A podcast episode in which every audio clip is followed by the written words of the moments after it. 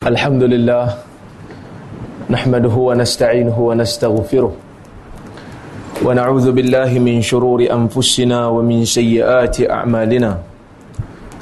من يهده الله فلا مضل له ومن يضلله فلا هادي له. أشهد أن لا إله إلا الله وحده لا شريك له. وأشهد أن محمدا عبده ورسوله. اللهم صل وسلم على محمد wa ala alihi wa sahbihi ajma'in. Amma ba'd. Terima kasih kepada tuan pengurusi yang dimuliakan oleh dijatuhkan kuasa masjid ustaz-ustaz tuan guru-tuan guru hadirin hadirat mukminin dan mukminat yang dirahmati Allah Subhanahu wa taala. Pertamanya alhamdulillah saya bersyukur kerana kita dapat bersama pada pagi ini dan saya minta maaflah kerana terlewat. Uh, ini first time saya sampai masjid ni. Di kawasan Pari Terubung ni saya tak pernah sampai. Ini first time saya sampai. Jadi pengalaman yang baru lah untuk saya. Baik. Nabi SAW bersabda dalam hadis riwayat Anas. Anas meriwayatkan satu kisah daripada Nabi SAW yang mana kisah ini diceritakan ataupun dinukilkan oleh Al-Imamun Nawawi di dalam kitab dia Riyadhus Salihin kata al-Imam An-Nawawi an Anas radhiyallahu anhu qal jaa rajulun ila an-nabiy sallallahu alaihi wasallam faqala ya Rasulullah asabtu haddan faaqimhu alayhi وحضرت الصلاة فصلى مع الناس فصلى مع رسول الله صلى الله عليه وسلم فلما قضى الصلاة فقال يا رسول الله إني أصبت حدا فأقمه عليّ فأقم علي في كتاب الله قال هل حضرت الصلاة معنا هل هل حضرت معنا الصلاة فقال نعم فقال لقد غفر لك متفق عليه yang bermaksud hadis ini riwayat Bukhari dan Muslim daripada Anas bin Malik sebab bila sebut mutafakun alaih kadang-kadang orang duk ingat hadis ni riwayat Bukhari dan Muslim kurang tepat bila sebut muttafaqun alaih bukan hanya bermaksud hadis Bukhari dan Muslim. Bila orang kata muttafaqun alaih, maksudnya Bukhari riwayat, Muslim riwayat daripada sahabat yang sama. Tapi kalau Bukhari riwayat daripada Anas, Muslim riwayat daripada Jabir, kisah yang lebih kurang sama, yang tu tak dipanggil muttafaqun alaih. Sebab hadis tu berbeza-beza. Kerana kita bila tengok hadis tu daripada seorang sahabat, pun kita kata hadis yang sama. Kalau sahabat lain, kisah sama, hadis lain. Ha, itu dikira hadis yang lain. Baik. Daripada Anas bin Malik radhiyallahu anhu. Anas kata jaa rajulun ila Nabi sallallahu alaihi wasallam. Datang seorang lelaki kepada Nabi sallallahu alaihi wasallam. Dalam hadis riwayat Bukhari dan Muslim tak bagi tahu siapa lelaki ni. Dia kata jaa rajul. Datang seorang lelaki. Macam mana kita nak tahu nama lelaki ini? Inilah pentingnya ilmu takhrijul hadis. Kita cari hadis yang sama daripada sahabat yang sama ataupun sahabat yang berbeza untuk kisah yang sama ni dalam kitab hadis yang lain. Moga-moga kita jumpa nama dia disebut dalam kitab. Dalam mana-mana hadis. Mungkin dalam Bukhari dan Muslim tak disebut. Ha, dan macam ni, dalam hadis dalam Bukhari dan Muslim tak disebut. Dia kata ja'a rajul kerana berkemungkinan perawi-perawi hadis Bukhari dan Muslim dia kata apalah sangat kita nak tahu cerita tentang lelaki ini kerana mungkin cerita ni tak melibatkan manaqib tidak melibatkan kelebihan seseorang sahabat. Sebaliknya bercerita tentang benda yang lain maka dia kata tak penting nak cerita. Maka dia tak cerita. Tapi ada perawi yang cerita bila kita semak dalam kitab-kitab yang lain, Ibn Hajar Al-Asqalani antaranya menyebut, lelaki ni nama dia Abu Yasar As-Sulami. Abu Yasar ni datang jumpa Nabi, dia kata, Ya Rasulullah. Dia datang jumpa Nabi, dia kata, Ya Rasulullah. Wahai Rasulullah, asabtu haddan fa'aqimhu alai. Ya Rasulullah, aku telah buat satu kesalahan yang telah menjadikan aku ni layak untuk dihukum dengan hukuman hudud. Apa dia hukuman hudud? Hari ni orang duk sibuk pasal hudud. Kan? Hudud tak hudud telah menjadi satu parameter nak tengok orang tu salah tak salah. Sebahagian orang lah. Tengok, nak tengok dia soleh ke tak soleh, tengok dia pro hudud ke pro uh, tak pro hudud. Hudud ni apa? Hudud ni undang-undang Islam yang mempunyai hukuman yang telah dijelaskan secara khusus di dalam Quran ataupun di dalam sunnah. Maksud hudud tu had-had. Maksudnya hukuman tu berkadar. Tidak boleh lebih dan tidak boleh kurang. Apa di antara kesalahan hudud ni? Zina. Contohnya. Mencuri contohnya. Dia ada hukuman yang spesifik di dalam Al-Quran. Hukuman yang spesifik ni dalam Quran ni disebut berkadar. Contohnya orang berzina, wazaniyatu wazani fajridu kulla wahidin minhuma mi'ata jaldah. Orang penzina lelaki dan perempuan hendaklah disebat kedua-dua mereka itu dengan seratus sebatan. Seratus. Kalaulah kata orang yang tukang sebat tu sebat seratus satu, orang yang yang kena sebat tu boleh ambil rotan balas balik satu. Dia kata yang satu ni bukan aku punya. Aku punya seratus. Ya? Minum arak 40 kali sebatan. So 40 berkadar. Dia ada had. Dia tak boleh lebih daripada tu. Ini hudud. Cuma tuan-tuan. Tak tahulah. Ini pengalaman saya lah. Saya pun tak tahu mana. Tapi dulu masa muda-muda dulu.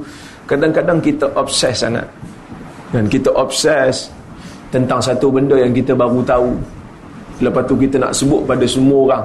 Sehingga kan kadang-kadang cara promosi kita terhadap hudud ni silap. Silap kita promosi tu. Kita cara kita promosi hudud kadang-kadang menyebabkan orang yang tak faham jadi takut. Tuan-tuan, saya nak beritahu kepada tuan-tuan. Saya nak tanya kepada tuan-tuan. Hudud ni, dia wasilah ke objektif? Dalam undang-undang Islam, hudud ni wasilah ke objektif? Dia wasilah. Wasilah untuk dapatkan apa? Wasilah untuk mendapatkan ketenangan dalam negara, ketenteraman, kestabilan, keamanan. Betul? Wasilahnya Tuhan bagi tahu, ni cara dia. Kalau kamu nak kestabilan dalam negara, cara dia ni. Tapi kadang-kadang kita banyak fokus pada wasilah sampai kita lupa nak cerita pada orang tentang objektif. Menyebabkan orang duk fikir seolah-olah macam negara Islam yang kita nak bina ni satu negara yang cerita dia asyik nak hukum orang eh. Dulu saya pun macam tu. Oh, kita kena laksana hudud. Nanti mana-mana orang mencuri potong tangan dah. Kita fokus bak wasilah sampai kita lupa nak cerita objektif. Berbeza dengan Abu Bakar ketika mana dia naik jadi pemimpin. Kita boleh beza pendapat, tak ada masalah. Isu ni isu sensitif. Saja saya ambil hadis ni. Saya tahu orang Penang agak sikit terbuka. Kan? Kerana Penang ni negeri selat kan. Negeri selat ni dia, dia maju sikit daripada negeri-negeri yang lain. Sebab tu saya tak kena bank kat sini.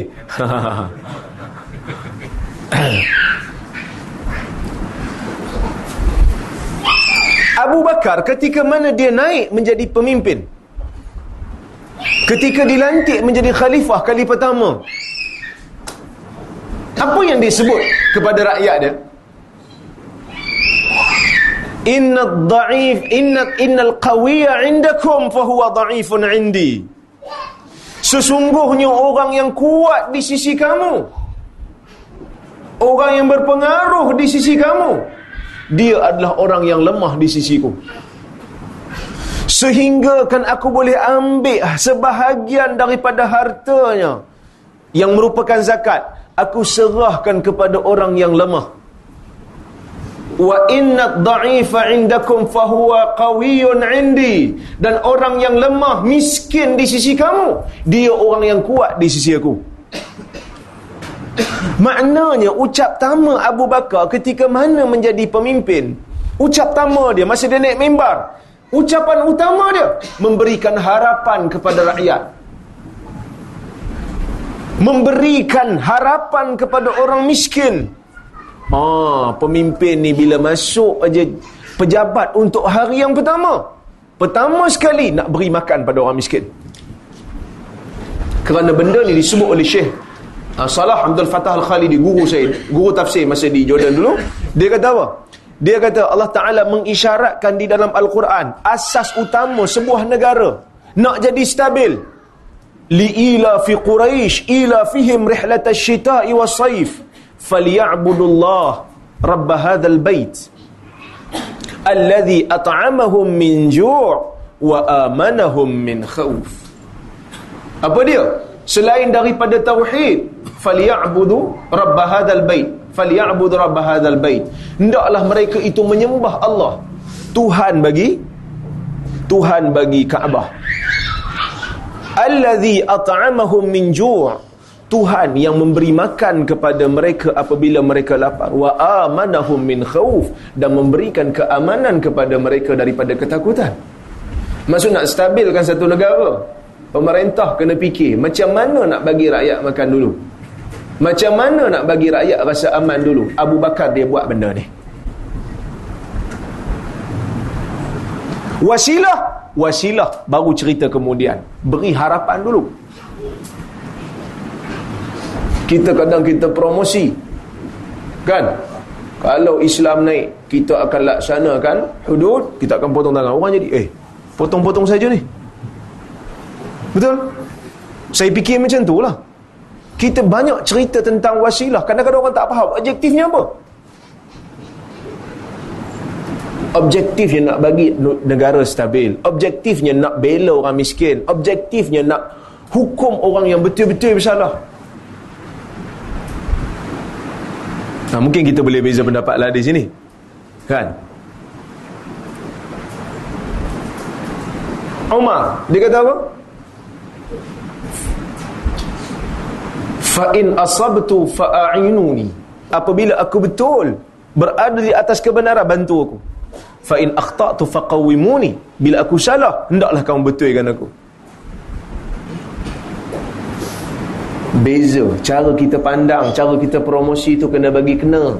Baru orang yakin dengan kita. Saya tak nak benda-benda yang melibatkan pemerintahan ni dan jadi retorik. Jadi retorik. Maksudnya jadi hanya nak pilihan raya sebut. Lepas tu dia kan? Nak buat buat betul-betul. Ha, lepas tu kita sokong lah. Orang undang-undang tu dibentang tu kita sokong lah.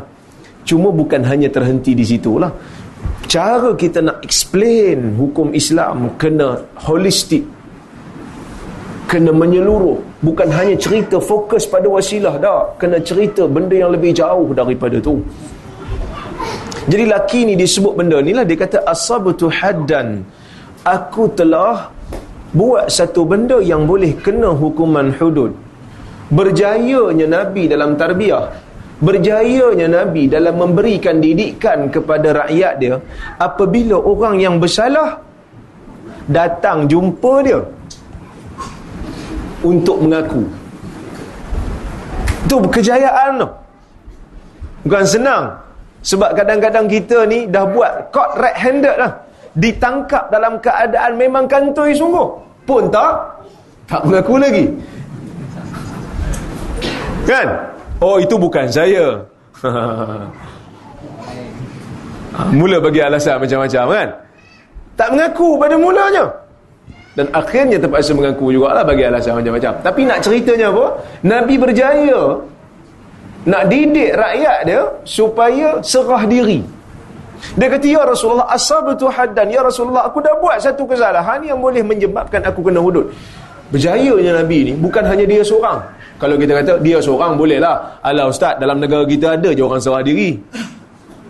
Ada je orang serah. Ramai di kalangan sahabat-sahabat Nabi. Bukan hanya seorang. Ramai di kalangan sahabat Nabi. Ini yang pergi serah diri kat Nabi. Walaupun dia tahu hukuman tu boleh menyebabkan dia mati. Kan ada kisah Ma'is Al-Aslami. Seorang sahabat Nabi. Dia kata Ya Rasulullah qad zanaitu fatahirni ya Rasulullah aku telah berzina maka bersihkan aku daripada dosa Nabi paling dia datang lagi Nabi paling dia datang lagi Sehingga Nabi kata, Abika junun, kau gila ke? Maksudnya gila ke sampai nak bunuh diri terpaksa mengaku? Tak, tak, tak, tak, aku tak gila. Nabi suruh sahabat Hindu bau mulut dia takut-takut dia mabuk. Tak mabuk. Sehingga kan direjam dia. Sampai mati. Ramidiyah.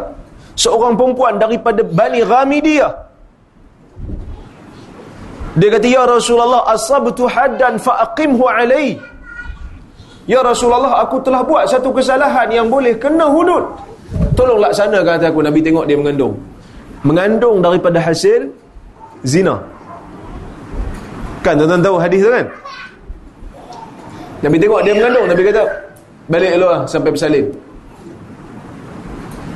Balik sampai bersalin, sampai bersalin. Lepas 9 bulan datang balik. Bawa anak baby, dia kata, "Ya Rasulullah, aku dah aku dah bersalin dah. Tolong laksanakan hukuman pada aku." Nabi kata, "Kau pergi balik dan menyusukan dia dulu." Sehingga dia boleh makan makanan lain selain daripada susu, kau datang balik. Dua tahun dia menyusukan anak dia. Sampai anak dia boleh makan roti Dia bawa jumpa Nabi Anak dia pegang roti tengah makan. Dia kata Rasulullah Anak aku dah boleh makan roti. Tolong laksanakan hukuman pada aku. Ajaib. Agak-agak kita kalau hakim kata pergi balik tu. Dua tahun kemudian agak nak datang. Dua tahun kemudian mungkin dah dapat anak saudara baru Dah dapat cucu baru Dah dapat menantu baru Dah dapat bini baru Sorry Hakim, I change my mind. Dia kata kan. Sorry saya dah ubah fikiran. Kalau ubah fikiran pun Nabi tak cari lah. Ma'iz tadi kalau dia ubah fikiran Nabi tolak dia empat kali Nabi tak mau terima penyaksian Pengakuan dia empat kali Kalau kali ketiga dia tak datang balik Nabi tak cari pun Menunjukkan hukuman dalam Islam ni Hukuman hudud dalam Islam ni Kita bukan nak hukum orang sebahagiannya Ada hukuman hudud dalam Islam ni Bukan nak hukum sebenarnya Dia bila dah sabit ke baru boleh ambil kalau tak sabit kes terutama kes yang berkaitan dengan zina dan minum arak selagi mana tidak terbukti di hadapan hakim tak ada orang dakwa. Yang datang tu dia mengaku sendiri. Kalau boleh tutup tutuplah. Bahkan sebahagian para ulama mengatakan bukti hadis ini menunjukkan bahawasanya kalau orang dia buat satu kesalahan hudud kesalahan yang boleh kena hukuman hudud. Katalah dia ni zina contohnya kan. Dosa dengan Allah bukan dosa dengan manusia. Dia hudud ni ada dosa dengan manusia. Contoh dosa dengan manusia mencuri. Sebab kita ambil barang orang. Ha? ni dosa dengan dengan Allah. Apa dosa hudud dengan Allah? Zina. Minum arak. Murtad Kemudian katalah dia tak kena tangkap. Punya bagus, dia punya orang kata apa cara susun berzina tak kena tangkap. Tak ada CCTV rakam. Tak kena tangkap. Dia rasa dia nak taubat. Perlu ke dia serah diri? Wajib ke dia serah diri? Ulama berbeza pendapat. Ha, ulama beza pendapat. Ada yang kata wajib serah diri untuk untuk bersihkan dia. Ada yang kata tak, tak wajib serah diri. Taubat saja sudah cukup. Taubat je dah cukup. Maksudnya kalau dia tak nak serah diri ke hakim, dia tak kata ke hakim, Ya Rasulullah tolong laksanakan hukuman atas saya. Tak perlu. Pergi taubat seorang-seorang. Sebab, sebab Nabi sebut pada Ma'iz tadi. Kau gila ke? Maksudnya, kau pergi taubat seorang-seorang lah. Tak payah nak buka aib. Benda yang Tuhan dah tutup, jangan buka. Jangan buka. Baik. Itu satu. Yang keduanya, ulama beza pendapat. Hudud ni mengampunkan dosa ke tak? Semata-mata hudud. Kita buat satu kesalahan, kena hudud. Kita pergi serah diri kat Nabi. Macam lelaki ni lah. Dia serah diri kat Nabi. Adakah semata-mata dengan dilaksanakan hukuman tu menyucikan dosa ataupun kena taubat? Lepas tu baru kena. Maksudnya nak sucikan dosa ni taubat ke hudud semata?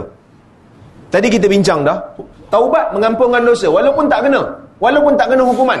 Katalah dia pergi serah diri macam lelaki ni. Dia pergi serah diri. Adakah dia mengampunkan dosa ataupun tidak? Ke masa sebelum dihukum tau dihukum hudud tu kena taubat dulu? Baru dilaksanakan hukum. Ulama beza pendapat. Juga beza pendapat. Majoriti ulama mengatakan ya hudud semata-mata hukuman semata-mata akan menyebabkan dosa dia terampun secara automatik. Bersih dah buktinya apa? Buktinya ialah perempuan Yahudi yang Nabi rejam. Yang tadi saya cerita Ramidiyah tadi yang bawa anak dah makan roti baru dia datang balik. Jumpa Nabi setelah 2 tahun Nabi rejam dia. Sahabat rejam dia sampai dia mati bila dia mati jenazah dia tu? Jenazah dia tu? Nabi nak salatkan mana-mana jenazah yang Nabi salatkan fadilatnya cukup besar. Kerana salat jenazah ni dia merupakan doa. Salat jenazah ni doa kan kita doakan Allahumma ghafir lahu warhamhu wa'afihi wa'fu anhu wa akrim nuzulahu wa wasi' madkhalahu. Kan? Ya Allah ampunkan dia. Sayang kat dia? Berikan keampunan kepada dia. Kan? Wa akrim nuzulahu. Muliakan tempat dia akan turun. Besarkan dia punya tempat masuk iaitu kubur waj'al qabrahu raudatan min riyadil jannah. Jadikan kuburnya taman daripada taman-taman syurga. So doa. Kita solat jenazah ni doa dah. Sebab tu saya belik. Kenapa lepas solat jenazah? Lepas takbir empat kali? Al-fatihah. Lepas tu doa lain. Habis tu dalam dalam dalam solat dalam solat jenazah tu kita doa kerana apa yang nabi tunjuk apa yang nabi tunjuk dalam hadis Nabi takbir salat salat jenazah ada riwayat mengatakan empat itu riwayat yang masyhur. Ada riwayat yang kata lebih daripada tu. Sehingga sembilan pun ada riwayat. Tetapi ulama bersepakat lepas daripada lepas daripada tu mengatakan paling kurang empat. Empat kali takbir. Empat kali takbir tu kira paling masyhur riwayat daripada Nabi. So empat kali takbir. Lepas empat kali takbir Assalamualaikum warahmatullahi ulama beza pendapat. Nak bagi salam sekali ke dua kali ada ulama kata sekali cukup sebab tu kat Mekah sekali ya. Assalamualaikum warahmatullahi kita berkata bila imam nak bagi salam dua ni. Tak sekali ya kalau kat Mekah. Kita dua kali kan? Dua kali. Ada khilaf, tak apa. Lepas daripada tu angkat jenazah bawa pergi kubur. Ha? Tapi kalau kat sini macam mana? Ada doa tak? Alhamdulillah. Kalau tempat lain dia ada doa. Dia ada dua rangkap doa.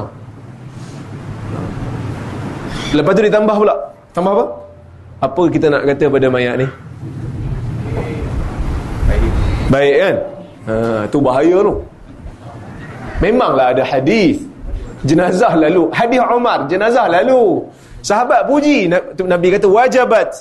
Umar tanya ya Rasulullah kau kata wajabat wajib tadi wajib apa amma alladhi athnaytum alaihi khaira wajabat alaihi aljannah. Yang kamu puji tadi wajib syurga atas dia. So kita nak ambil hadis tu kita nak kata pada mana-mana mayat.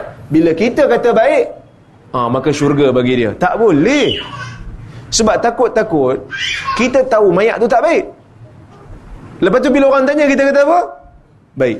Kita telah melakukan penyaksian bohong. Syahadat az-zur Saksi bohong ni dosa besar. Syahadat az-zur. Paling tidak kita diam lah. Apa kita nak kata pada mayat ni? Tak tahu. Ha tu selamat. Kalau betul dia baik sebutlah tak ada masalah ha. Sebab tu Syekh Ali Mahfuz. Ha? Dia tulis dalam satu kitab berkenaan dengan bahaya bid'ah dia kata benda ni tak digalakkan. Benda ni tak ada asal, pergi tanya pula. Dalam hadis tu sahabat yang cakap bukan terpaksa orang pergi tanya. So tak perlu lah kita buat. Baik. Maka bila Nabi nak solat atas jenazah dia, solat, bila Nabi solat atas satu jenazah, kira hebat lah. Takkan doa Nabi tak makbul kan? Maka Umar dia tanya. Bukanlah Umar ni jahat, tapi Umar ni macam nak kepastian. Dia kata, Ya Rasulullah, Atusalli alaiha wahia zaniyah? Ya Rasulullah, engkau solat atas dia, sedangkan dia, dia dah berzina. Nabi kata apa? Laqad tabat taubatan law qusimat baina ahli baina sab'ina min ahli al-Madinah lawasi'athum. Wahai Umar, engkau tahu tak dia telah bertaubat dengan satu taubat. Yang mana kalau taubat dia dibahagikan kepada 70 orang orang Madinah cukup 70 orang dapat pengampunan daripada dosa. Besar taubat dia tu luah taubat dia tu. Maksudnya hukuman yang Nabi telah laksanakan atas dia telah menyucikan dosa dia dari eh, telah menyucikan kesalahan dia daripada dosa. Itu pandangan majoriti ulama. Bila satu orang buat satu kesalahan kena hukuman kat dia hukuman hudud itu membersihkan dia daripada dosa Ibn Hazmin Al-Andalusi. Ibn Hazim ni dia ada satu mazhab. Dia ahli sunnah tak tapi dia ada mazhab mazhab zahiri dia panggil. Mazhab zahiri ni dia kata hudud semata-mata tidak mengampunkan dosa. Ha, dia kata. Hudud semata-mata tidak mengampunkan dosa. Tapi pendapat yang tepat adalah hudud itu mengampunkan dosa berdasarkan hadis yang sahih tadi. Tuan-tuan bila sahabat ni kata saya telah terkena ter, terkena ataupun terla, ter, terbuat ataupun telah melakukan satu kesalahan yang menyebabkan saya kena hudud. Dia ni sahabat Nabi. Dan kita ahli sunnah.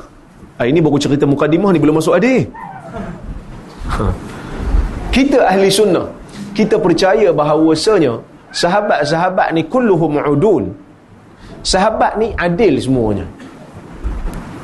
Kita ahli sunnah kita menghormati para sahabat kita sayang para sahabat dan kita taraddi anis sahabah. Kita doa moga-moga Allah meredai dia. Sebab tu bila kita sebut nama sahabat kita kata radhiyallahu an. Moga Allah meredainya. Berbeza dengan syiah yang mengatakan sahabat Nabi ni kafir majoritinya. Kecuali sahabat-sahabat yang rapat dengan Ali bin Abi Talib seperti Miqdad Ibn Al-Aswad seperti Bilal uh, seperti Salman Al-Farisi, seperti Hasan dan Husain dan Fatimah dan, dan Ali. Yang ni tak kafir dia kata. So, majoriti sahabat telah menjadi kafir bila mana tidak melantik Ali sebagai khalifah selepas daripada Nabi. Ini ni Syiah. Kita ahli sunnah tak? Kita ahli sunnah. Kita menghormati sahabat. Kita taraddi ala sahabat. Kita mendoakan supaya Allah meredai sahabat. Sebab tu dulu Mursi presiden bekas presiden Mesir kan? Dia pergi ke Iran. Ada satu seminar ke convention ke dia pergi ke Iran. Dia sebut apa? Nabi sallallahu alaihi Allahumma salli ala Muhammad wa ala alihi wa sahbihi ajma'in. Apa? Allah selawat kata Muhammad keluarganya dan sahabatnya. Tapi Syiah dia tak suka dengan sahabat tang translate tu diubah. Dia tak sebut sahabat. Iran. Sebab Syiah memang anti sahabat. Ha, dalam sebahagian salat mereka mereka melaknat Abu Bakar.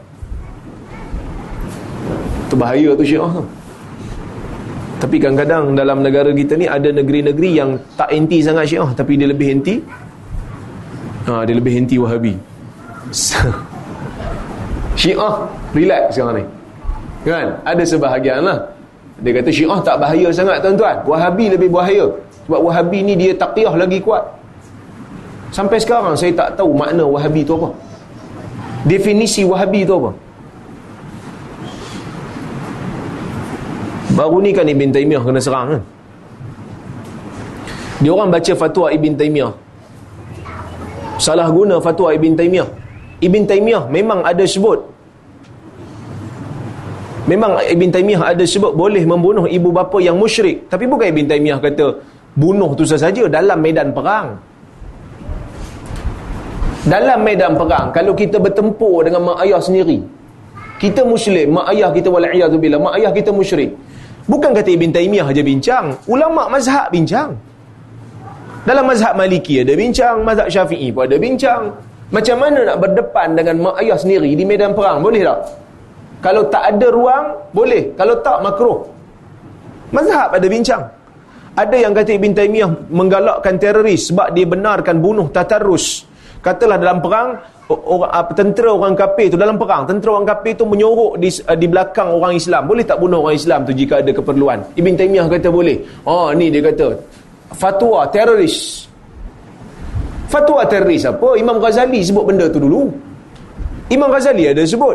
Bahkan Khatib Asyarbini kitab dalam Mughnil Muhtaj yang digunakan di pondok-pondok juga menyebut benda yang sama. kalau kata tentera orang kafir menyorok di belakang orang perempuan, di menyorok di belakang orang gila. Jadikan mereka perisai. Boleh tak kita bunuh dia kalau perlu? Perisai tu. Orang perempuan tu boleh tak dia bunuh? Dia kata kalau keadaan mendesak boleh bunuh. Kalau musuh tu terlalu bahaya boleh bunuh. Habis tu kalau Ibn Taymiyah teroris dengan fatwa ni, apakah kita nak kata kitab Mughnil Muhtah juga perlu diharamkan dan digam?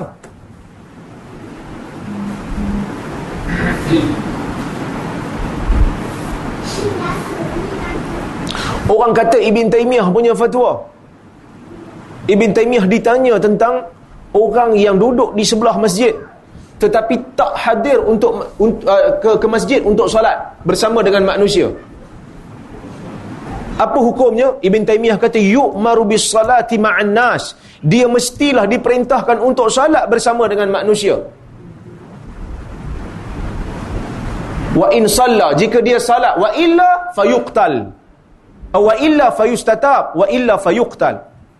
Dia mesti diperintahkan untuk solat sama dengan manusia. Kalau dia solat okey. Kalau dia tak solat mesti diminta untuk bertaubat. Kalau tidak hendaklah dibunuh. Oh dia kata ini fatwa teroris ada orang komen dekat Facebook saya macam tu saya kata kita kena faham Ibn Taymiyah ni ditanya tentang orang yang tak solat duduk sebelah masjid tak solat Ibn Taymiyah kata tidak diperintahkan untuk solat bersama dengan manusia sebab dia duduk sebelah masjid kalau dia tak solat, kalau dia solat okey, tak solat langsung dia minta untuk taubat. Dia tak solat langsung. Kalau tak dibunuh. Tuan-tuan. Kalau fatwa ni dipanggil teroris, sebab tu saya tanya pada budak tu. Yang komen dekat page saya tu, saya kata kalau saya bawa nukilan dalam mazhab Syafi'i yang mengatakan yang mengatakan dengan fatwa yang lebih kurang sama, adakah sanggup kita kata mazhab Syafi'i teroris? Diam ni. Tak mahu dijawab. Sebab kalau dijawab nanti saya bagi. Dalam mazhab syafi'i juga disebut mana-mana orang yang meninggalkan solat secara bil kulliyah. Dia tak solat langsung. Kerajaan boleh bunuh. Cuma bunuh tu ulama beza pendapat. Bunuh tu hudud ke takzir? Untuk orang yang tak solat langsung. Tapi bukan semua orang boleh bunuh. Bukan semua orang. Pemerintah lah. Dan pemerintah nak sabit kes macam mana? Bukan senang nak sabit kes orang tu tak solat langsung. Sagi kita kena tanya dia hang betul ke tak solat langsung? Eh solat. Tak boleh nak bunuh. Siapa nak? Siapa yang nak jadi saksi? Bukan orang nampak dia, dia, dia tak solat langsung. Perlukan kepada pembuktian. Apa yang disebut dalam kitab fiqh bukan senang-senang kita boleh implement. Bukan senang-senang kita boleh laksanakan. Maka sebab tu kita kita membela Ibn Taymiyah. Bukan kerana Ibn Taymiyah ni kita sayang lebih daripada ulama lain tak kerana dia alim min ulama ilmu muslimin dia alim daripada ulama-ulama Islam kalaulah kata Imam Syafi'i satu hari nanti difitnah kita akan bela juga katalah satu hari Imam Nawawi difitnah dengan cara yang salah kita akan bela juga sebab tu saya agak kurang bersetuju dengan kenyataan mana-mana ahli akademik yang menukil daripada Ibn Taymiyah perlu dipantau. Tuan-tuan, kalau nak pantau orang yang nukil pada Ibn Taymiyah, maka tidak ada ulama-ulama, uh, tidak ada ilmuan-ilmuan dalam negara ni, melainkan semua akan dipantau. Kerana semua mereka pasti, walaupun satu ataupun dua, menukil daripada Ibn Taymiyah. Bahkan Perdana Menteri kita juga harus dipantau. Kenapa? Kenapa saya cakap itu? Perdana Menteri dan juga Menteri Perdagangan harus dipantau. Yang kawal harga barang ni Menteri Perdagangan kan? Pasal apa kena pantau? Kerana negara kita mengguna pakai pricing policy. Tuan tahu pricing policy?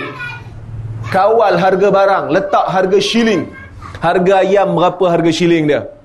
Sayur berapa, beras berapa? Tuan-tuan, kawal harga barang ni ikut mazhab apa? Ikut mazhab syafi'i ke? Tak. Mazhab syafi'i tak bagi kawal harga barang ni. Kerana hadis Abu Daud clear. Inna allaha huwal musa'ir. Allah yang menetapkan harga barang.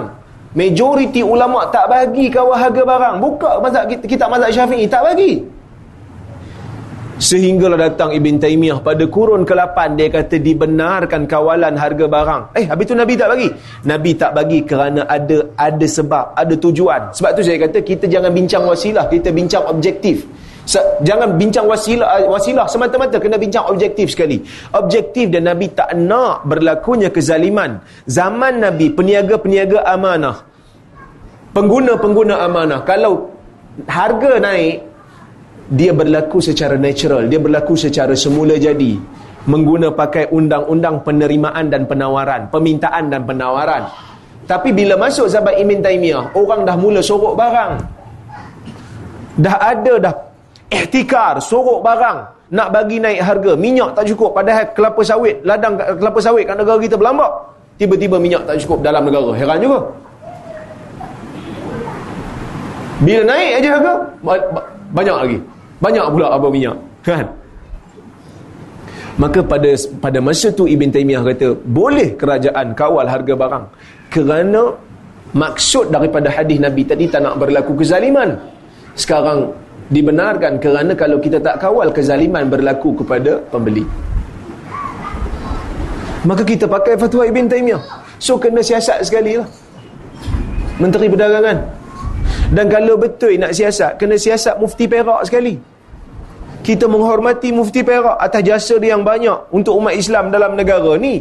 Takkan kita nak siasat keikhlasan dia pula takkan kita nak kata dia teroris pula? Lama dia jadi mufti. Saya lahir-lahir saya kenal mufti Perak yang tu sebelum tu saya tak tahu siapa. Mufti Perak dalam isu kongsi raya tuan ingat?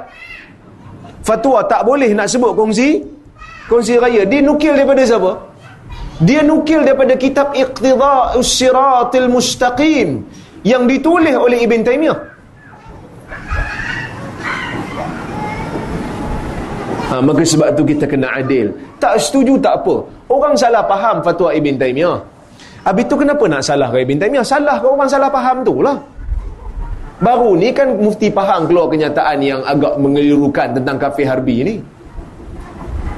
Kan Mufti Pahang Dia keluarkan kenyataan Mengelirukan tentang kafir harbi Ada sebahagian orang Yang salah faham Tapi kita boleh salahkan orang yang salah faham tu Tak salahkan Mufti Pahang Tiba-tiba orang salah faham Ibn Taymiyah punya statement Kita salahkan Ibn Taymiyah Salahkan orang yang salah faham tu lah Kalau tuan-tuan tanya saya Apa pendirian saya pada IS Saya sebut IS saya tak sokong Bahkan banyak tindakan-tindakan dia Menyamai khawarij suka kapirkan orang, suka bunuh orang, tidak membantu umat Islam pun.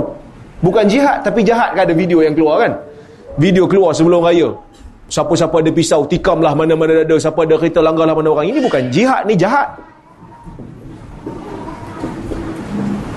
Kita balik pada isu. Kita ahli sunnah wal jamaah. Kita mengatakan as-sahabah kulluhum udul. Sahabat ni semua adil. Tak macam syiah lah. Syiah mengkapirkan sahabat. Majoriti sahabat mereka kafirkan. Mereka kata murtad. Walaupun kita ahli sunnah mengatakan sahabat kulluhum udul, sahabat ni semuanya adil, tetapi kita kena ingat tuan-tuan, sahabat walaupun kita kata adil, adil di sisi ahli sunnah bermaksud kita mengatakan mereka tidak berbohong dalam agama ini. Bukan kita nak kata mereka maksum daripada kesalahan dan dosa. Kerana ada di kalangan sahabat Nabi yang minum arak ada di kalangan sahabat Nabi yang pernah berzina. Ada di kalangan sahabat Nabi, seorang lelaki datang jumpa Nabi, dia kata apa? Dia kata, Qabbaltu imra'atan. Aku dah cium satu orang perempuan yang bukan mahram. Macam mana nak buat? Turun ayat, Innal hasanat yuzhibna sayyiat. Suruh laksanakan salat kerana kebaikan itu memadam uh, memadam keburukan. Maksud ada di kalangan sahabat Nabi ni yang berdosa. Habis itu adakah dosa menafikan sifat keadilan mereka dalam Islam? Tak. Dosa mereka dosa melibatkan pribadi. Tetapi tidak pernah menjadikan dosa mereka yang mereka lakukan menjadikan mereka khianat dalam nak menyampaikan risalah Rasulullah sallallahu alaihi wasallam. Yang tu kita kena clear. Sebab ada orang keliru bila kita tahu oh sahabat pada ahli sunnah kulluhum udul, semuanya adil. Habis tu hadis ni macam mana ustaz? Hadis ni sahabat ni buat dosa ni. Ni berzina ni. Kita kata yang berzina ni yang berzina ni dosa dia peribadi bahkan ada di kalangan sahabat Nabi perawi hadis Bukhari nama dia Abu Bakrah pernah disebat oleh Umar zaman Umar disebat. Sebab menuduh Mughirah ibn Syu'bah berzina tanpa bawa saksi tapi itu dosa antara mereka lah. Cuma adakah riwayat mereka terganggu? Tak. Dalam bab menyampaikan agama mereka tak bohong. Boleh? Boleh tuan-tuan eh? baik. Dia pun kata lepas dia kata aku dah laksana hukum uh, aku dah kena hudud aku dah buat satu kesalahan yang boleh menyebabkan aku dah hudud. Uh, laksanakan hudud tu ke atas diri saya fahadaratis salah azan lepas dia sebut tu azan maka dia pun salat bersama dengan Rasulullah dia salat sama dengan manusia yang lain lepas salat tu masa dia sebut kali pertama tu Nabi tak layan Bukan bila Nabi disebut kali pertama. Oh. Tunggu jap jangan azan dulu. Kita kena buat benda ni penting ni agenda negara. Salat salat dulu. Lepas salat dia sebut sekali lagi dia kata asabtu haddan fa aqimhu alayya fi kitabillah. Aku dah buat satu kesalahan yang boleh menyebabkan aku ter, terkena hukuman hudud ni tolonglah laksanakan aku seperti hudud seperti mana yang telah disebutkan dalam kitab Allah maka Nabi pun dia dia tak tanya dia tak tanya kenapa? Uh, dia tak tanya kenapa kau buat? Dia tak tanya kau dah buat apa? Nabi tak tanya. Nabi tanya soalan yang lain. Apa Nabi tanya? Ahadarta salata ma'an nas? Adakah engkau datang salat bersama-sama dengan manusia yang lain? Itu soalan Nabi dulu. Adakah engkau datang salat sama-sama berjemaah dengan manusia yang lain? Dia kata na'am Nabi kata laqad ghufira lak ah kalau macam tu engkau telah diampunkan maka ulama bincang panjang Tuan-tuan, kita tidak ada beza pendapat. Ulama tak beza pendapat tentang solat dan ibadat-ibadat dalam Islam ni mengampunkan dosa kecil. Berdasarkan banyak hadis yang Nabi sebut. Nabi sebut apa? Antaranya Nabi sebut Ramadan ila Ramadan. Kan? Kemudian Nabi sebut as-salawatul khams wa Ramadan ila Ramadan. Solat lima waktu Ramadan dengan Ramadan. Okey? Kemudian dia kata apa? Mukaffiratu ma bainahuma, mengampunkan dosa antara keduanya ijni izajtanabal kaba'ir. Jika dia me, me, apa ni menjauhi dosa-dosa besar. So ibadat yang kita buat, wudunya, salat lima waktunya, puasanya, hajinya, semua ini menggugurkan dosa-dosa kecil. Semua ni menggugurkan dosa-dosa kecil. Macam lelaki tadi lah. Yang saya sebut tadi riwayat Ibn Mas'ud ada seorang lelaki dia pergi cium orang perempuan dekat pasar. Lepas tu turun ayat wa aqimis salah. Hendaklah kamu dirikan salat tarafain nahar wa zulafan minal lail pada waktu siang dan pada waktu malam. Innal hasanat yuzhibna sayyiat. Kerana kebaikan memadam keburukan. Dia buat satu dosa lah. Dosa tu tak kenalah hukuman undang-undang atas dia yang khusus sebab dia pergi cium je bukan dia berzina jadi caranya nak bagi mampun dosa tu pergi pergi solat. Sahabat tu pun pelik lah. Aliyah hadha au aliyah hadha ya Rasulullah adakah benda ni khusus untuk aku saja?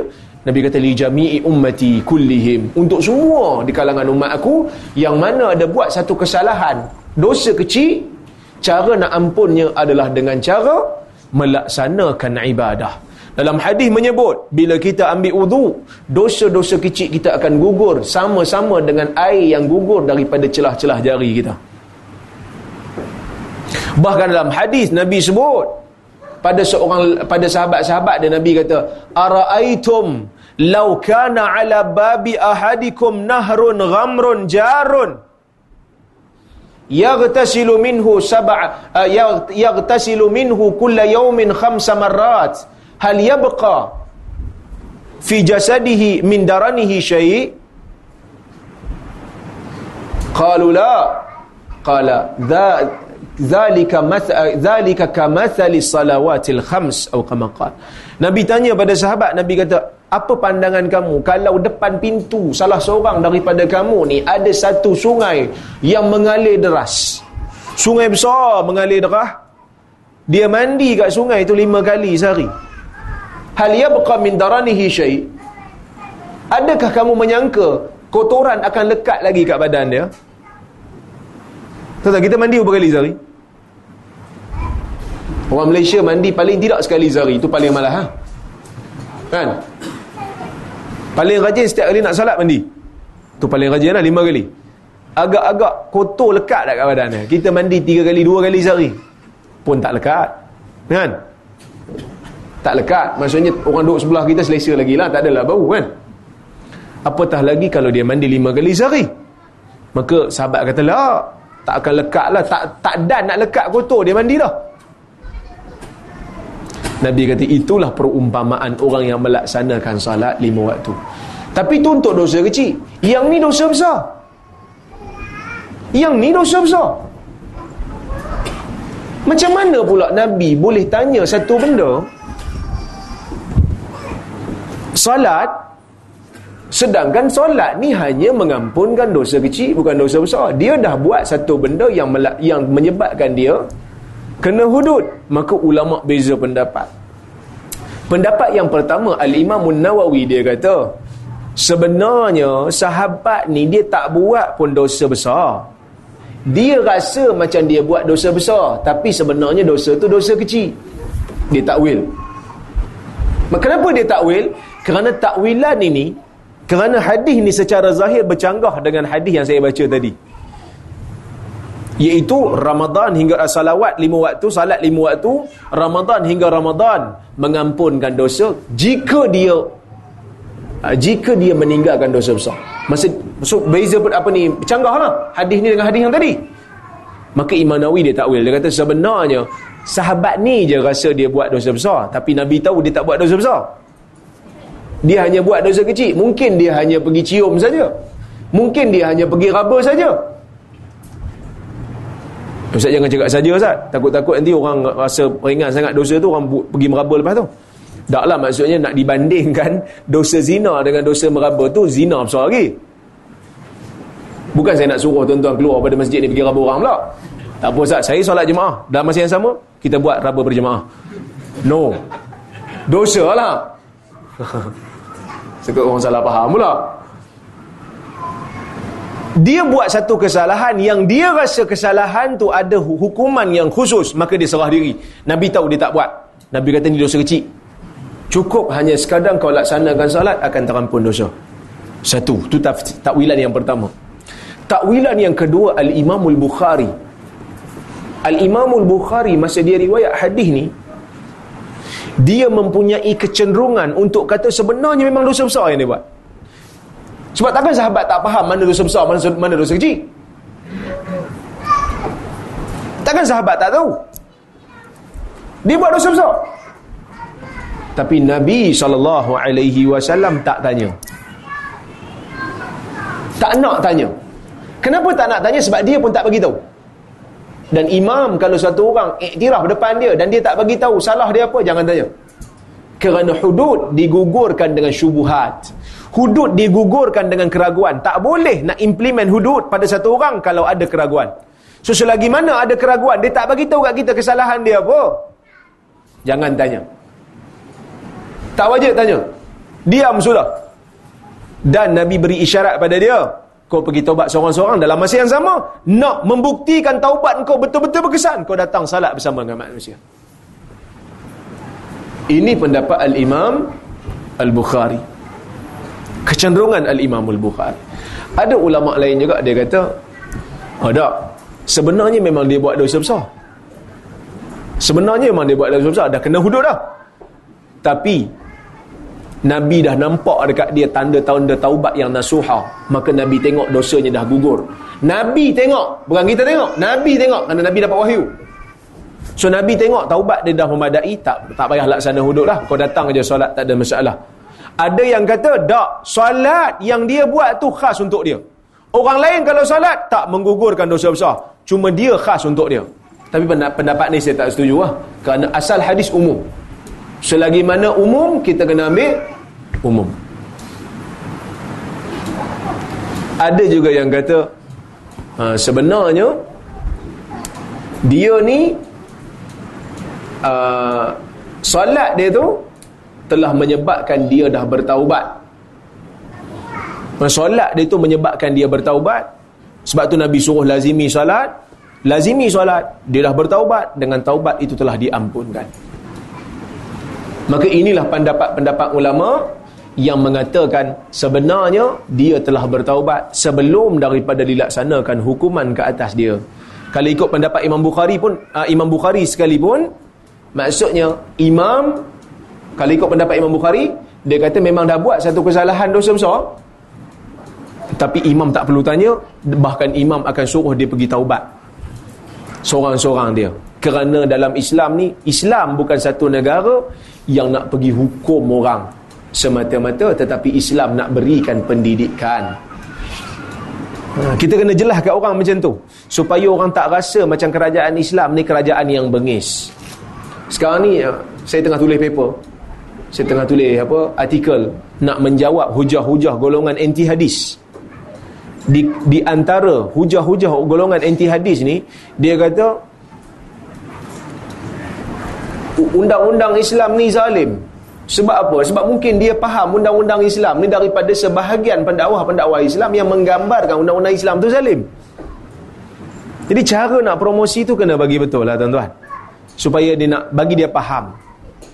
Ha, sebenarnya Islam bukan nak zalimi manusia. Bahkan dalam banyak kes Nabi tak nak ambil pun. Nabi tak implement pun hukuman. Nabi tak laksanakan pun. Walaupun orang tu datang mengaku bila masa pemerintah wajib ambil kes bila mana ada saksi datang nak angkat kes pada dia masa tu dia kena ambil ha, masa tu dia kena ambil tapi kalau orang tu datang sendiri mengaku atas diri sendiri, bukan saksi datang, orang lain datang. Ha, masa kalau ada saksi datang, masa tu kena buat proceeding lah. Kena buat proceeding. Wallahu taala alam. Saya buka soalan ke komentar ke? Kalau tuan-tuan nak kritik ke boleh. Sebab saya saya rasa isu panas agak pasal hudud ni. Ya. Yeah. Hukuman rejam ni betul ke daripada ajaran agama Yahudi? Hukuman rejam adakah dia daripada Yahudi? Tuan-tuan setuju Syekh Abu Zahrah Muhammad Abu Zahrah dalam kitab dia Syekh Muhammad Abu Zahrah ni ulama daripada Mesir dia ni guru kepada Al-Imamul uh, Syekh Al-Qaradawi Syekh Qaradawi yang cerita ni dia kata Abu Zahrah simpan lama benda ni. Dia memang tak percaya dengan hukuman hudud uh, hukuman hudud rejam ni. Untuk orang yang berzina dah kahwin ni kan kena rejam sampai mati. Dia kata dia tak setuju. Sebab dia kata ini barbaric terlalu hukuman yang terlalu barbarian. Tak selari dia kata jauh sangat. Kalau belum kahwin sebab aja. Dan sebab dalam Islam ni bukan sebab macam kita pusing 360 darjah baru sebab sebab dalam Islam ni simple je tak boleh angkat pun dia 100 bukan nak menghukum nak bagi pengajaran ya. Nak bagi pengajaran kat orang jangan dok buat benda ni. Dan tiba-tiba orang yang dah kahwin pergi berzina kena pula hukuman tu kan? Kena pula hukuman yang lebih teruk dan lebih dahsyat. Kerja saya mati maka dia kata hukuman tu hukuman yang diambil daripada kitab Yahudi. Sebenarnya hadis tentang rejam ni sahih daripada Umar dalam sahih Al-Bukhari ia sahih dan diterima pakai dalam dalam tamadun Islam ni lama dan kalau kita cek dalam kitab Yahudi ada ke hukuman rejam Hari ni orang Yahudi implement. Saya tak fikir pun. Tak tahulah saya pun tak gaji. Tapi saya tak, tak nampak pun orang, orang Yahudi implement benda ni. Kemudian, kenapa hukuman tu jauh beza? Kerana kerosakan dia jauh beza. Kerosakan dia berbeza jauh. Kerana orang bujang, kalau dia berzina, kita boleh fahamlah dia berzina sebab dia bujang. Tapi kalau orang yang dah kahwin, pergi berzina, dia dah ada dah isteri kat rumah. Dia pergi makan kat luar lagi. Akan menyebabkan kerosakan yang besar berlaku. Ha? Kerosakan yang lebih besar berlaku. Maka sebab tu, hukuman itu agak sedikit berat lah. Cuma tuan-tuan, Beginilah, bila kita nak cerita pasal hudud ni, hudud ni kita kena bincang jauh daripada polemik politik. Kita kena bincang hudud ni berdasarkan akademik. Saya setujulah bila kata kita mesti pindah dulu undang-undang kita perkasakan mahkamah syariah baru kita boleh buat hudud. Nak bincang hudud ni bukan hanya boleh di madrasah, masjid jamik aja. Kita mesti buat daripada peringkat negara. Kena libatkan pakar-pakar perlembagaan, pakar-pakar undang-undang, baru kita boleh buat supaya tak timbul nanti dual apa ni dual uh, uh, hukuman. Tak boleh dalam negara ni bila orang Islam mencuri potong tangan, orang kafir mencuri tak kena. Kerana dua-duanya adalah jenayah. Nak kena bagi kena semua. Sebab kalau kita buat macam tu, saya wallahu alam. Kita sama sama bincang. Orang kafir mencuri tak kena potong tangan. Orang Islam kena. Saya cadang kalau nak kena kena semua. Dia kata mana? Boleh ustaz dia bukan Islam. Kalau dia kahwin pun cerai berai dia tak masuk mahkamah Islam pun. Tak yang tu bukan jenayah. Sebab kita tak kahwin dengan orang kafir kita kahwin dengan orang Islam. So sesama kita. Ni katalah dia berjemaah mencuri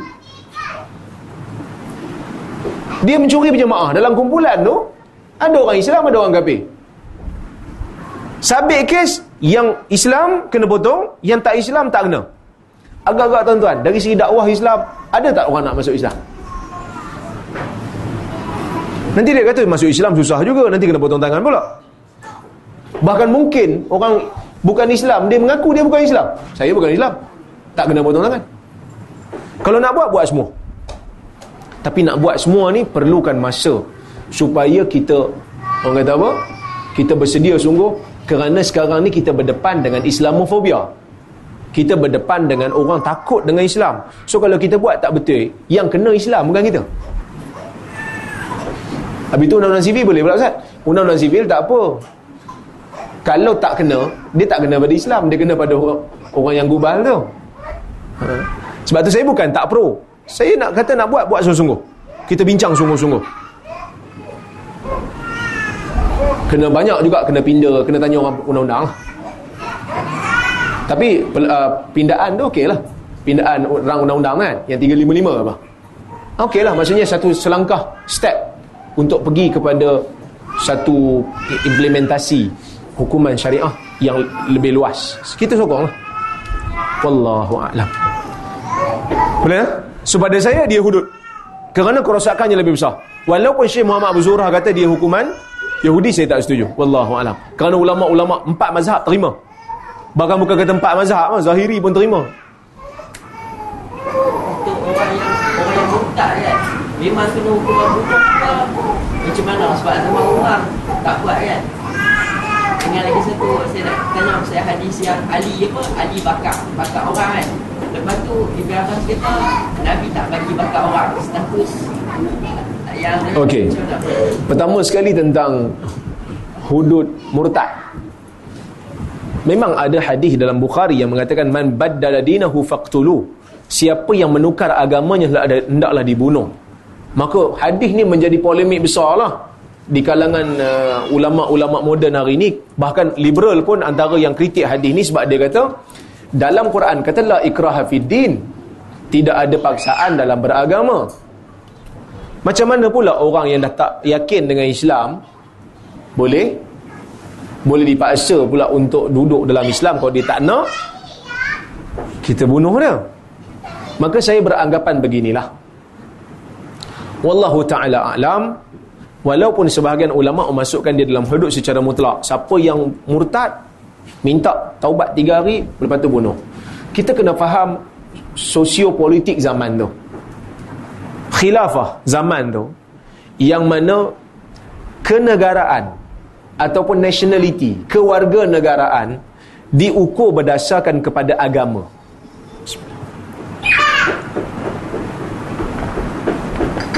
Kewarganegaraan diukur berdasarkan kepada agama. Yang mana satu orang Islam dia mesti intima, dia mesti setia dengan khilafah Islam yang yang ada pada masa itu. Jadi kalau adalah orang yang murtad, dia Islam asalnya, lepas tu dia murtad, dia zahirkan murtad dia tu, ini menunjukkan dia betray pada negara dia. Dia khianat kepada negara dia. Tuan apa jadi pada Al-Ma'unah? Hukum bunuh tak Ma'unah Ma'unah. Al-Ma'unah dulu. Tahun 90 eh, tahun 2000 kan? Ke 99 ya. Apa hukuman pada dia? Bunuh kan? Gantung kan? Sebab apa digantung? Melancarkan serangan terhadap yang di Pertuan Agong. Kenapa dibunuh? Kerana khianat pada negara. National security. Benda ni diimplementkan benda ni dilaksanakan bukan hanya oleh negara Islam. Hari ni Amerika kalau ada rakyat dia yang khianat pada negara dia akan dibunuh. CIA akan bunuh ejen-ejen intelijen dia kalau betray khianat pada negara akan bunuh Tuan tengok cerita The Bond Identity? Cik kan?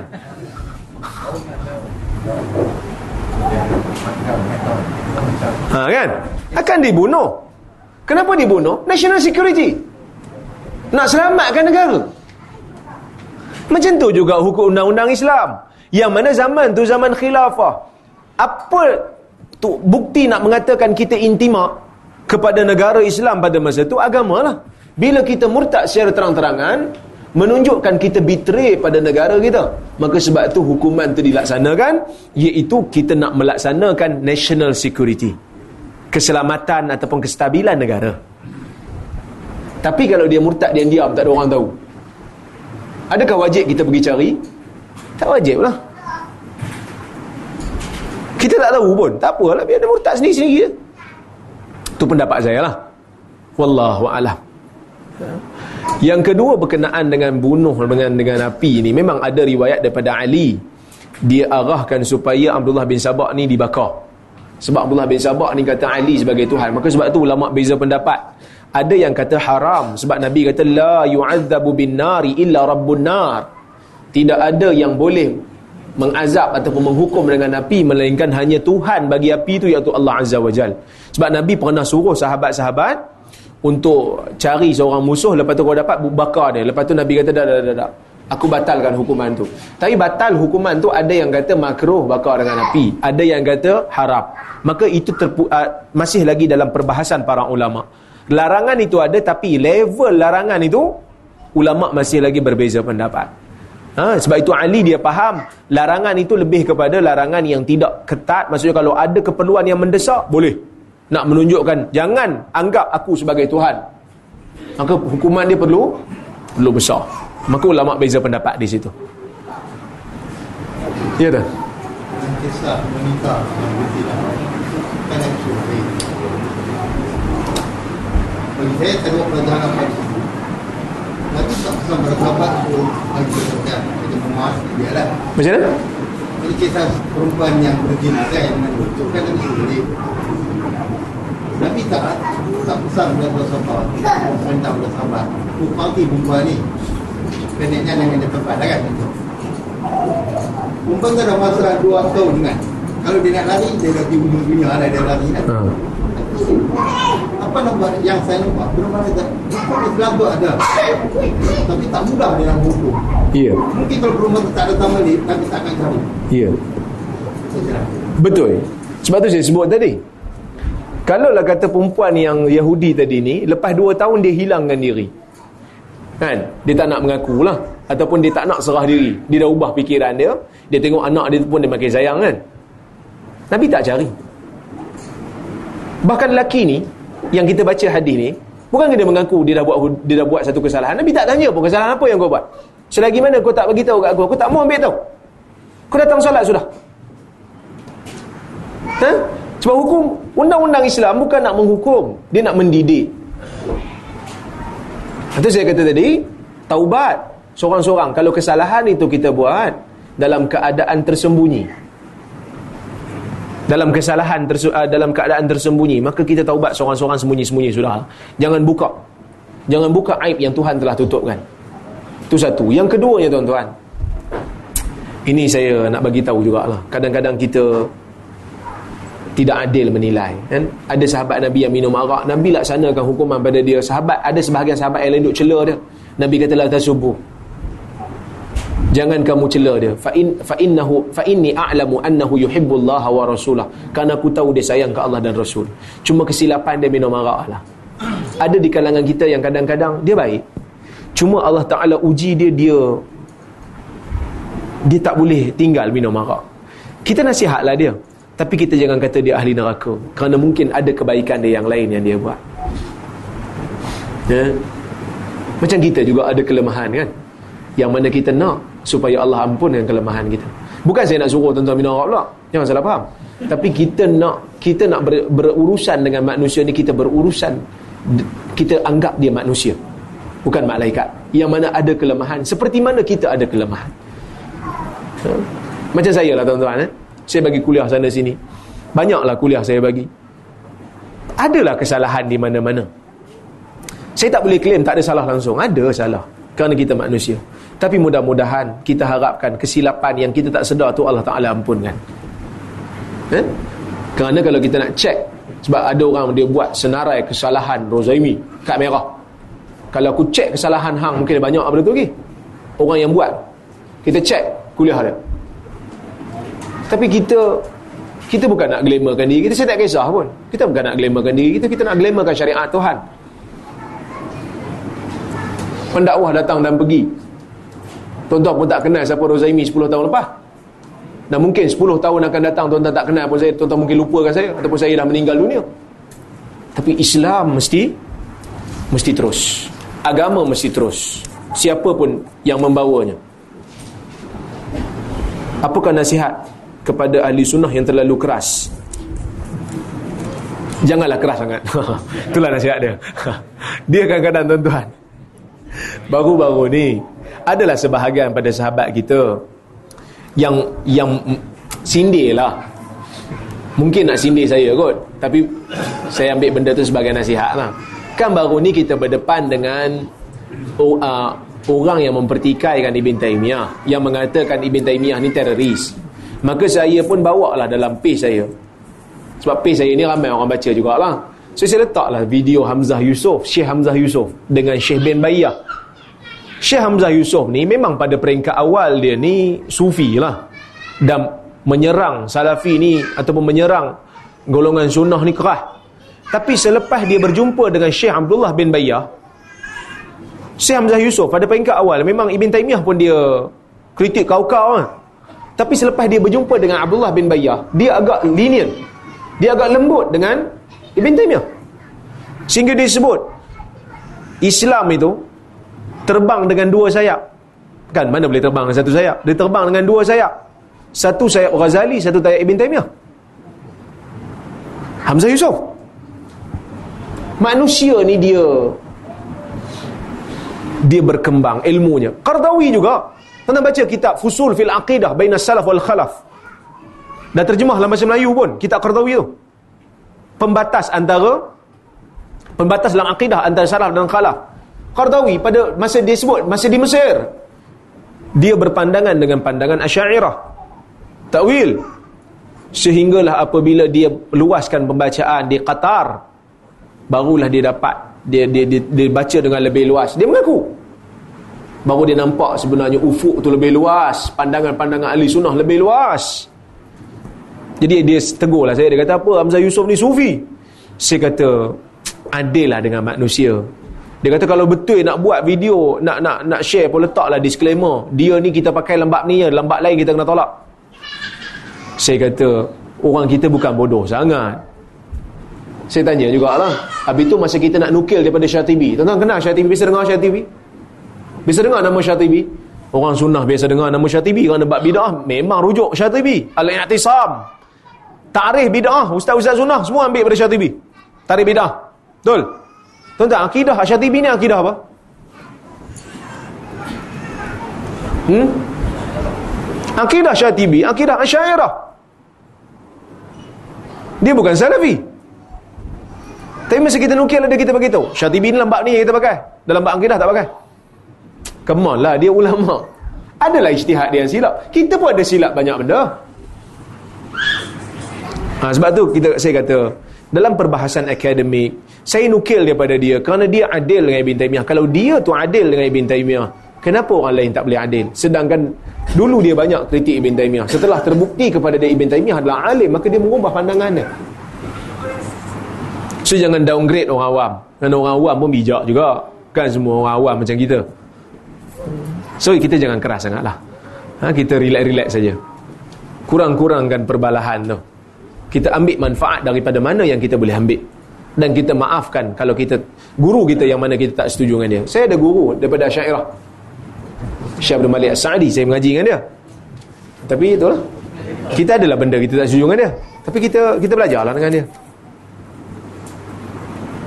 Apakah perkembangan lajnah hadis yang dinaungi oleh doktor dan doktor Fatul Bari? Ha. Saya tak menaunginya lagi. Saya hanya dipanggil untuk memberi nasihat ketika mana nak ditubuhkan lajnah itu. Tapi Dr. Fatul Bari masih lagi berada di dalam itu. Saya dikeluarkan tak lekat nama saya kerana dikatakan saya muda lagi. Tak apalah memang muda sikit muda sikit lah daripada Patu Bari Patu Bari tua lah. Dia dah dengar kan? Tapi saya sokong lah lajnah tu. Saya sokong jatuhan kuasa pemantau hadis tu. Dan insyaAllah sekarang ni dalam proses penubuhan ada dah beberapa panel yang telah dilantik.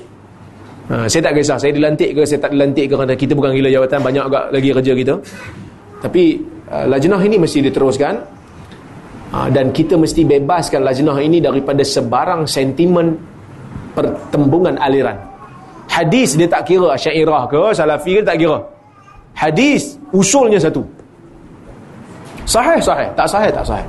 Sebab tu kita sunnah pun kita ambil daripada Baihaqi, kita ambil daripada Ibn Hajar, kita ambil daripada uh, Daraqutni, kita ambil daripada Bukhari, kita tak kira aliran. Kerana tokoh-tokoh hadis semuanya satu daripada hadis kalau ia sahih barulah dia membentuk aliran kerana aliran itu terbit daripada cara faham terhadap hadis yang sahih wallahu a'lam okey Terima kasih banyak. InsyaAllah kita jumpa lagi pada masa akan datang. Saya minta maaf saya terkasar bahasa tersilap kata qulu qawli hadha wa astaghfirullahal azim li wa lakum. Assalamualaikum warahmatullahi wabarakatuh. Terima kasih atas jemputan.